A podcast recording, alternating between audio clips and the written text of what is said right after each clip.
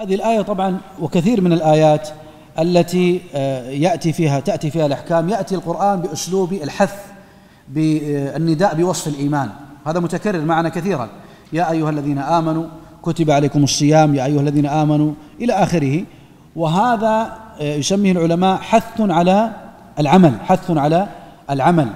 وكان بعض الصحابة يقول كابن مسعود إذا إذا سمعت الله يقول يا أيها الذين آمنوا فأرعها سمعك فإنما أمر تؤمر به أو نهي تنهى عنه. وهذا آه، آه، أيضا من الأسلوب الذي ينبغي أن نتعلم آه، نتعلمه ونعمل به أن الإنسان إذا أراد من الناس شيئا أو ممن يربيهم ينبغي أن يناديهم بأفضل الأسماء إليهم. وهذا نداء بأصف الإيمان. هذه الآية أصل في تحريم أكل أموال الناس بالباطل. الآية أصل في تحريم أكل أموال الناس بالباطل بجميع أنواع الأكل. من أنواع أكل أموال الناس بالباطل الربا والرشوة والغصب والغش وغير ذلك من أنواع المحرمات.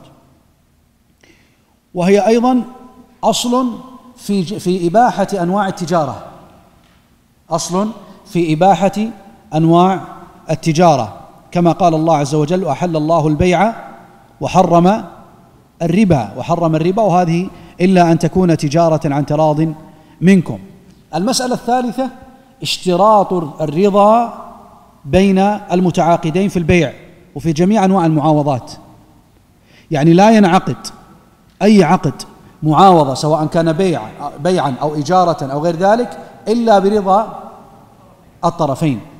إلا برضا لا يحل آه، مال امرئ مسلم إلا بطيب نفس منه فإذا إذا لم يرضى المسلم كأن أخذ منه غصب غصبا أو بحياء سيف الحياة كما يقولون أو آه، بإكراه فإنه لا ينتقل الملك إلى الآخر. لا ينتقل الملك إلى إلى الآخر. يعني لو تملك شخص لو تملك شخص دارا بالغصب وجلست عنده ثمانين سنة أو مئة سنة ثم جاء الورثة وطلبوا حقهم فإنه يرجع الأصل إلى الورثة. ولا ينتقل إلى إلى الآخر. أيضا الحكم الرابع هو تحريم القتل. قال جل وعلا ولا تقتلوا أنفسكم. وهذه الآية تحرم جميع أنواع قتل النفس.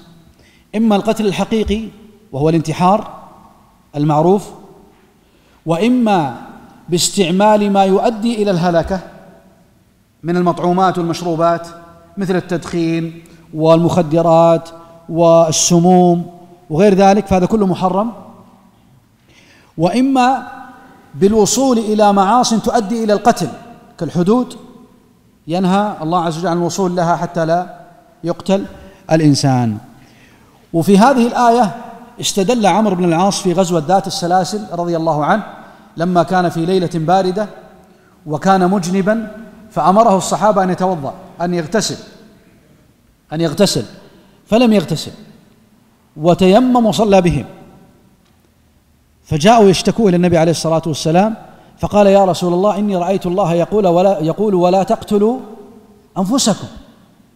وأنا لو لو يعني بمعنى الحديث لو اغتسلت لا لقتلت نفسي. وهذا استدلال صحيح استدلال صحيح بالعموم. نعم. ولا تلقوا بأيديكم إلى التهلكة. نعم. فاذا هنا نجد أن الاستدلال صحيح بالعموم على جميع أنواع القتل جميع أنواع قتل النفس إما قتل حقيقي بالانتحار والإهلاك وإما باستعمال ما يؤدي إلى القتل سواء كان مطعوما أو مشروبا أو مسموما أو آه، معصية تؤدي إلى القتل. نعم.